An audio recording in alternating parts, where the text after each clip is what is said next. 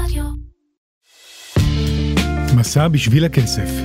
איך עיצב המרוץ האנושי אחרי העושר את העולם. פודקאסט מיוחד של כלכליסט עם משה פרל. שלום לכולם, ברוכים הבאים לפרק 12 של הפודקאסט שלנו, עולם קטן, פערים גדולים. בפרק הקודם דיברנו על המהפכה התעשייתית שהכניסה את העולם לעידן כלכלי חדש, מכונות עובדות בשבילנו.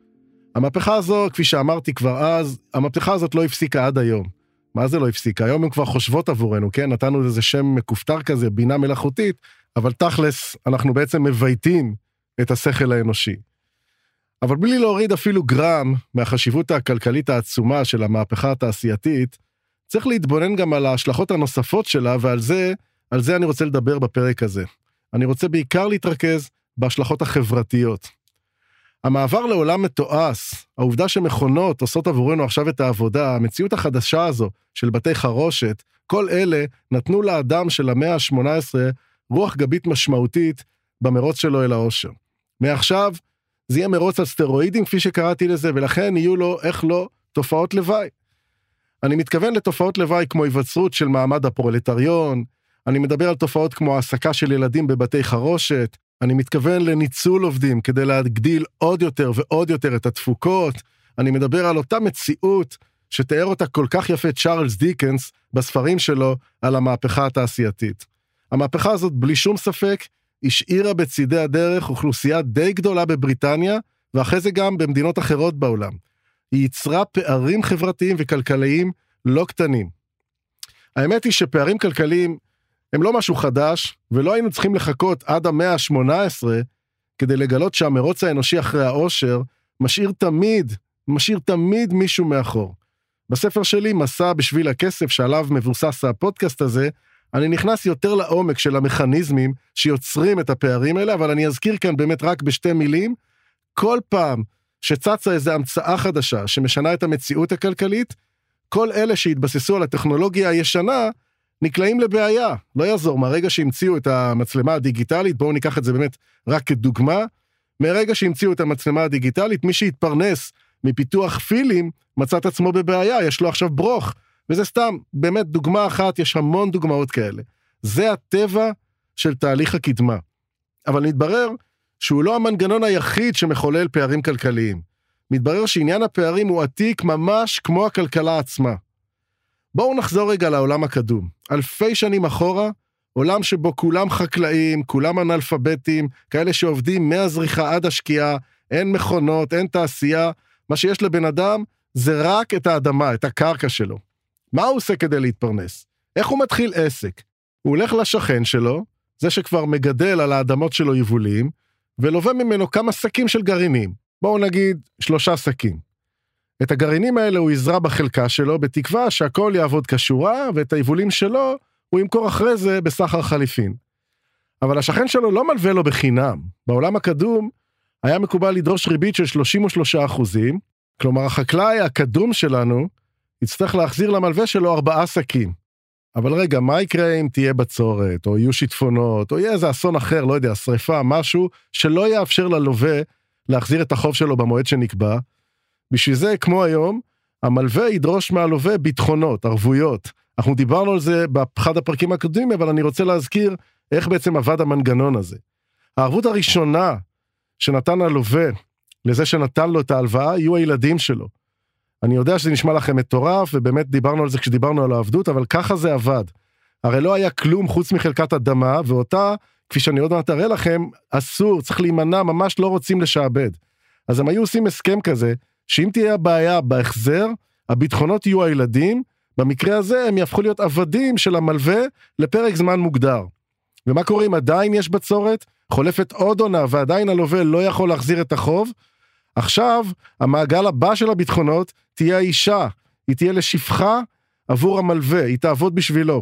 ואם צריך עוד ביטחונות, בדרגה הבאה, השעבוד יהיה הלווה עצמו, הוא עצמו יעמיד עצמו כעבד לזה שנתן לו את ההלוואה.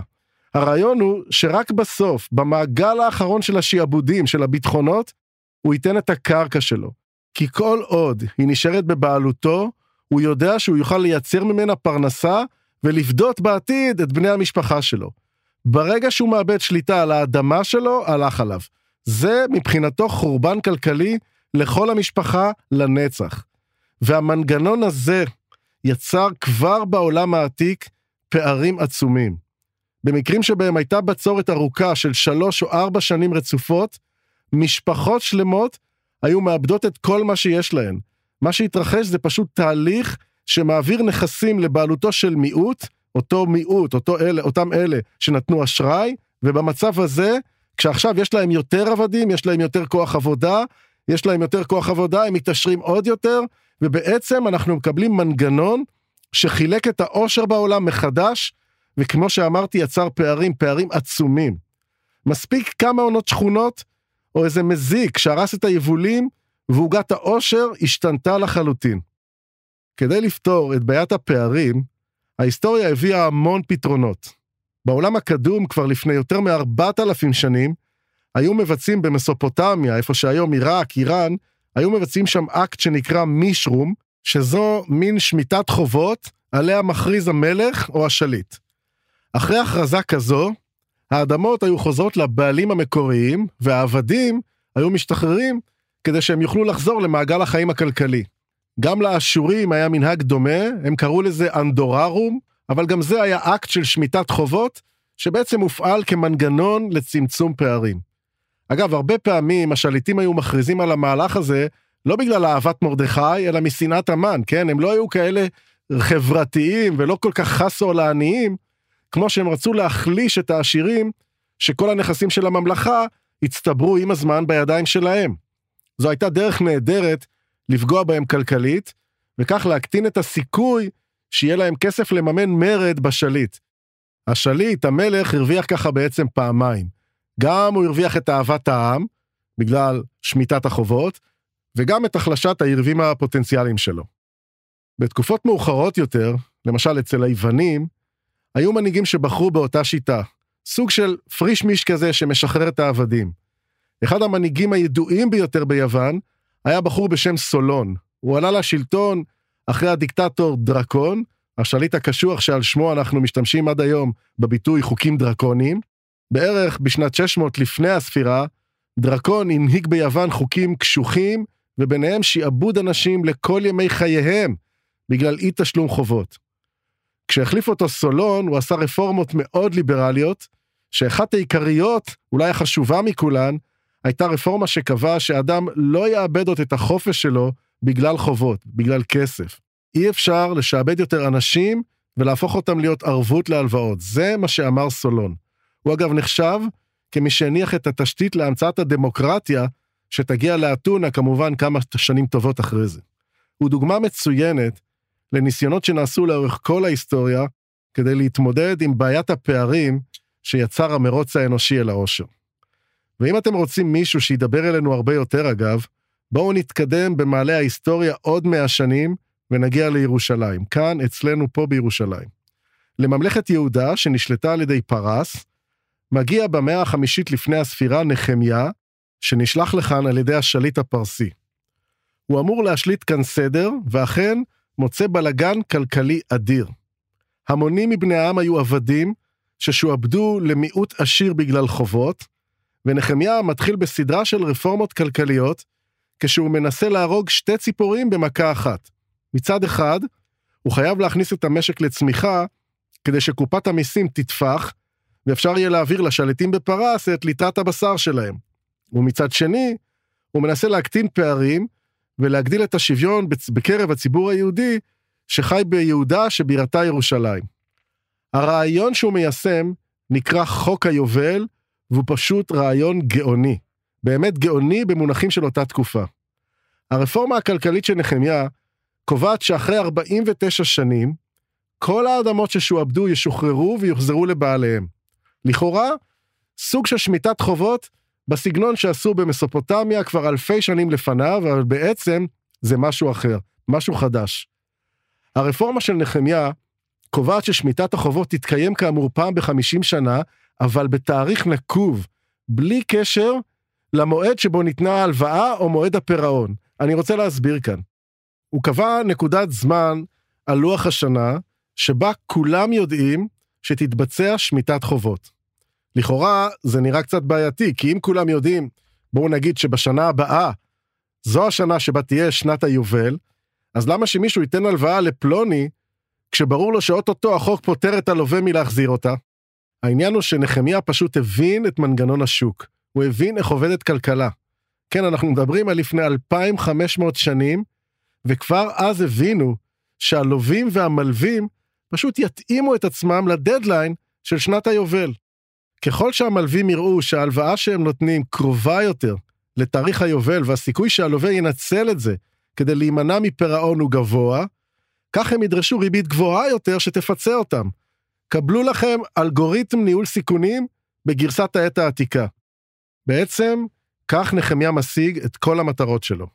הוא גם לא שיתק את שוק האשראי, והכלכלה המשיכה לפעול, כי אנשים המשיכו לתת הלוואות. הוא גם החזיר למעגל היצרני אנשים שבגלל בצורת או מפגע אחר, איבדו את הרכוש שלהם ותרם ככה לצמצום הפערים, וגם הצמיח את המשק, כי עכשיו, כשהם חוזרים למעגל הכלכלי, הם ירוויחו כסף, ישלמו מיסים, והבוסים שלו בפרס יהיו מרוצים. האמת, המנגנון הזה של נחמיה די דומה למה שעושות היום רוב המדינות בעולם. כן, היום, ממש היום. מארצות הברית הקפיטליסטית ועד מדינות צפון אירופה, כולל ישראל בדרך, לכל המדינות המפותחות, יש חוקים שעושים ריסטארט בסיסטם במצבים של מה שנקרא חדלות פירעון. כלומר, אם מישהו מגיע למצב שבו הוא לא יכול לשלם עוד את החובות שלו, המערכות המשפטיות ברוב העולם חוקקו חוקים שבשלב מסוים, לא מיד, אבל בשלב מסוים, פשוט מניחים לחייב לנפשו ופוטרים אותו מהחובה לשלם. מה שנקרא בסלנג תספורת, אבל כמדיניות, מדיניות רשמית. ומה ההיגיון שעומד מאחורי זה? למה לפטור מישהו אחרי כמה שנים מהחוב שלו? משום שבנקודה מסוימת בזמן, האינטרס הציבורי הוא להחזיר אותו למעגל הכלכלי היצרני. גם כאן בארץ, אם יתברר שללווה אין כסף והוא הפך לפושט רגל, בשלב מסוים בית המשפט ישחרר אותו מהצורך להחזיר את החוב. זה נקרא הפטר, וזה יאפשר לו לפתוח דף חדש בחיים הכלכליים שלו. אתם יכולים להסתכל על זה מכל זווית או השקפת עולם. אם אתם בצד השמאלי, זה יראה לכם אקט שמקדם את האג'נדה החברתית, הסוציאליסטית שלכם, זה מנגנון לצמצום פערים. ואם אתם בצד הימני, אז תשמחו לגלות שזה אקט שמחזיר אנשים למעגל היצרני, וכך תורם לתוצר הלאומי. כך או כך, לא חשוב מאיפה אתם מסתכלים על זה, את הקרדיט תנו לנחמיה. אז נסחפתי קצת לתקופות שונות בהיסטוריה, כדי להראות ניסיונות חוזרים ליישם מנגנונים שייתנו מענה לבעיית הפערים הכלכליים, אבל השאלה היא, האם זה באמת עבד? האם זה אפשר לנהל חברה יותר שוויונית בדרך של האדם אל מרוץ הקדמה שלו? והאמת, לא בדיוק, לא באופן מושלם בכל מקרה. לכל אורך ההיסטוריה, אנחנו נמשיך לראות גם בחברות מתקדמות יותר, שוב ושוב את בעיית הפערים, ובכל פעם זה יחייב לבצע ניסיונות שונים כדי לתת לה מענה. לפעמים הפתרונות יגיעו מלמטה, מהעם. הדלק שיזין אותם, יהיה התמרמרות של אלה שנשארו, כפי שקראתי לזה מקודם, נשארו בצידי הדרך של מרוץ הקדמה. זה מה שראינו כשהחלו לקום האוהלים בשדרות רוטשילד בגלל המחאה החברתית של שנת 2011, זה מה שהבינו בניו יורק, כשהחלו שם ההפגנות תחת הכותרת Occupy Wall Street באותם ימים ממש. מעת לעת אנחנו פשוט רואים את זה מעת לעת, מתפרצים כוחות חברתיים כאלה, ותמיד, בואו נהיה זהירים, כמעט תמיד, כשמקלפים את השכבות, מגלים שמה שבאמת מפריע לאנשים, מה שמתדלק את המחאה שלהם, זו חלוקה לא הוגנת של עוגת העושר. הדוגמה הבולטת ביותר של מחאה שבאה מלמטה, התרחשה כאן בארץ לפני אלפיים שנים, על ידי פעיל המחאה, האקטיביסט הגדול ביותר בהיסטוריה. קראו לו ישו. זה לא שלא הייתה לו השקפת עולם תיאולוגית, אני כבר מבהיר, אבל מה שבאמת הניע את ישו הייתה תפיסה חברתית. הוא התקומם נגד מי שהוא תפס כאצולה מנוכרת באותם ימים, פעל נגדם והוביל ממש קמפיין חברתי. ישו שנא את הטייקונים של התקופה, והוא תרגם את הרגשות שלו לרטוריקה דתית. הוא הטיף לכל מי שהיה מוכן להקשיב לו, שהעשירים צפויים לעתיד נוראי, שמקומם יהיה בגיהינום, יותר קל להכניס גמל לקוף של מחט, מאשר אדם עשיר לגן עדן. כך הוא היה אומר שוב ושוב למאמינים במאספות הסוחפות שלו. הוא לא סבל את הסטייל של העשירים, את האופנה שלהם, היו להם אז ציציות ארוכות יותר, מין גלימות מפונפנות כאלה, תפילין עם רצועות אור משופצרות, היה להם סטייל שעצבן את ישו. והוא הטיף לחיי צניעות, הוא אהב את העניים, הוא הבטיח למאמינים שלו שדווקא מי שחי חיי דלות, חיי עוני, הוא זה שיזכה לגן העדן. לכן, כשהוא הגיע במסע שלו לבית המקדש בירושלים וראה את מה שמתחולל שם, הוא הבין שהמקדש היהודי הפך לביזנס, למרכז פעילות כלכלית שמפרנסת בעיקר את האליטות של הכהנים והלוויים. זה הטריף אותו עד שהוא הסתער, כפי שאנחנו יודעים, על חלפני הכספים שגבו עמלות מעולי הרגל, והסוף, כפי שכולנו יודעים, הסוף הוא היסטוריה. בקיצור, מה שהניע את ישו אלה הפערים הכלכליים. לא הייתה לו שום תוכנית בכלל להמציא דת חדשה. רק 300 שנים אחרי שהוא מת, הצליח אחד מממשיכיו, בחור בשם פאולוס, לשכנע את הרומאים לאמץ את הרעיונות שלו, ואז בעצם הפכה הנצרות לדת משמעותית.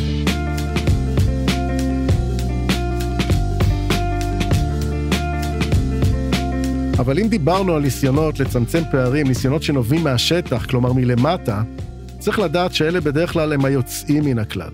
בין אם זה ישו, ובין גרסאות המחאות החברתיות שמוכרות לנו, אלה באמת הנדירים. בדרך כלל הפוליטיקאים היו מריחים לאורך כל ההיסטוריה את מה שמתבשל, ומנסים להקדים תרופה למכה לפני שיפרצו המחאות. לכן אנחנו מכירים המון ניסיונות של תוכניות כלכליות לצמצום פערים שיגיעו דווקא מלמעלה.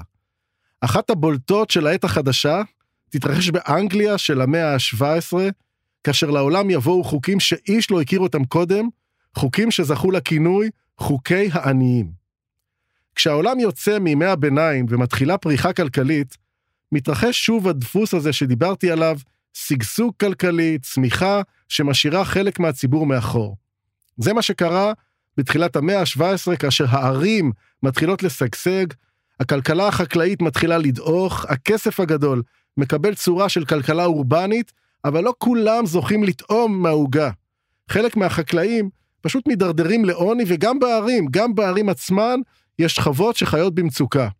התופעה הזו הייתה אוניברסלית, ראו אותה במדינות רבות, אבל הראשונים שידעו להגיב היו האנגלים. בשנת 1601, הם מעבירים את חוקי העניים, שהיו חוקים שזיכו את השכבות הנמוכות בסיוע מסוגים שונים, משהו שממש לא היה מוכר באותם ימים. כל עיר או מחוז היו מפעילים את זה באופן שונה. היו מקומות שסייעו לדיור, חלק סייעו לעניים לממן הוצאות בריאות וכך הלאה. אבל בדיוק בגלל זה נוצרה בעיה.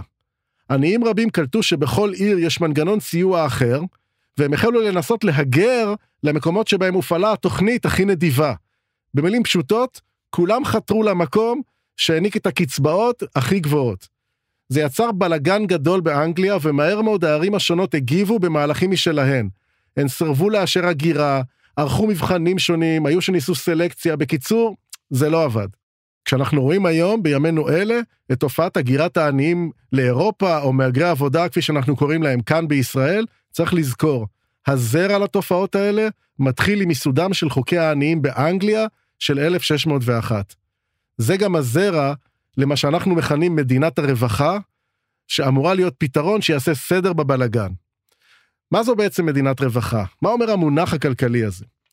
זו בעצם אמנה חברתית בין כל האזרחים, אמנה שאומרת, כולנו נשלם מיסים לקופה ציבורית, ואם מישהו ייקלע למצב שבו הוא לא יכול לפרנס את עצמו, נסייע לו מהקופה הזו. כמובן שיש תנאי, והתנאי הוא שזה שרוצה כסף מהקופה הזו, חייב לנסות להתפרנס. אם הוא לא מצליח, אז אנחנו כאמור נעזור לכולנו מהקופה הציבורית. בחברות שונות קובעים קריטריונים שונים, יכול להיות שאתה לא מצליח להתפרנס כי אתה לא בריא, יכול להיות שאתה נכה, או לא מוכשר, או חסר מזל, או מיליון סיבות אחרות, אבל בכל מקרה, מה שאני מנסה להדגיש, זה שאתה צריך לשכנע את החברים שלך לממן לך את החיים, כי באמת ניסית ולא הצלחת להתפרנס. אגב, יש מדינה אחת שיוצאת מהכלל הזה, מדינת ישראל כמובן. בישראל יש קבוצה שלמה של עניים, שמקבלים מימון מהקופה הציבורית, כלומר ממנגנון מדינת הרווחה, למרות שהם בחרו מרצון בעוני, הם לא ניסו להתפרנס. הם לא ניסו בשום צורה לעבוד. הם גם לא מסתירים את זה. הם הודיעו למדינה שהם מתכוונים ללמוד, אבל מנגנון מדינת הרווחה שלנו החליט בכל זאת לממן את החיים שלהם. אני מתכוון כמובן למגזר החרדי, לא מוכרת לי מדינת רווחה כזו בהיסטוריה, ואין שום סיכוי שזה יעבוד לאורך זמן. ברור לגמרי שזה ייגמר בבכי. השאלה היא רק מתי.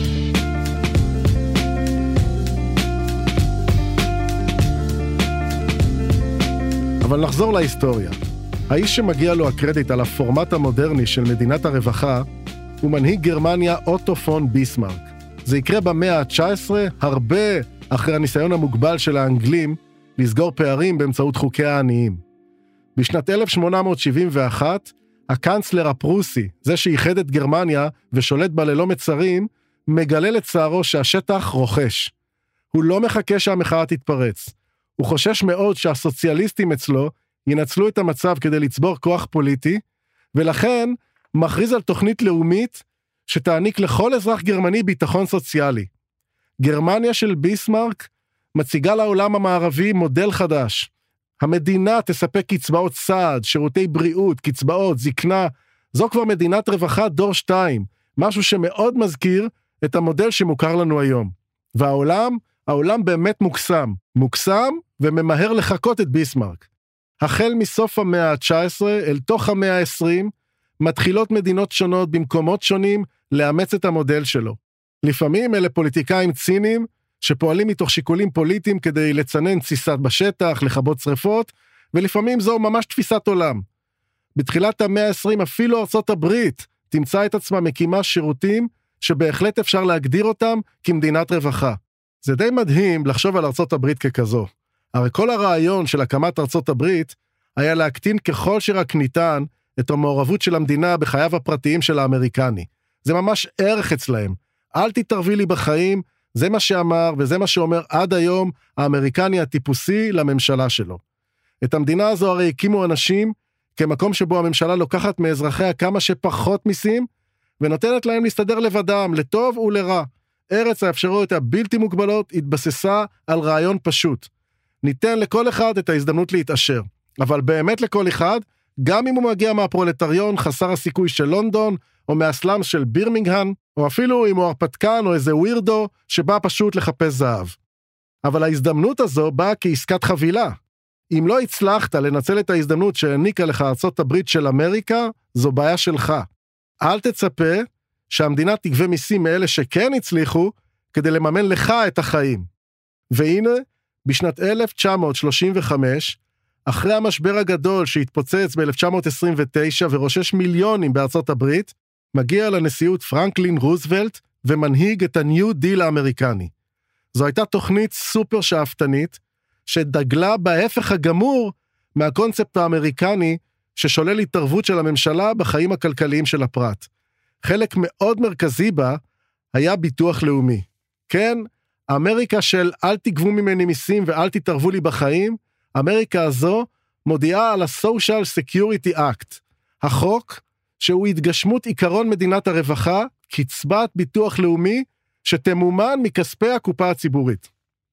האמת היא שבאמצע המאה ה-20, בעיקר אחרי מלחמת העולם השנייה, נראה היה שזה עובד. תזכרו, אנחנו מדברים כאן על מדינת רווחה ככלי שנועד לצמצם את הפערים הכלכליים, הפערים שיוצר המרוץ האנושי אל העושר. ובאמת נראה היה שכשהעולם התחיל לקום מחורבותיו, הוא הבין שהוא יכול להשתקם באמת רק אם יופעלו מנגנונים ציבוריים. מדינה אחרי מדינה מאמצות את עקרונות מדינת הרווחה. הכי רחוק הלכו היפנים, שיישמו את מה שהכלכלנים אוהבים לכנות מדינת רווחה מהעריסה ועד הקבר.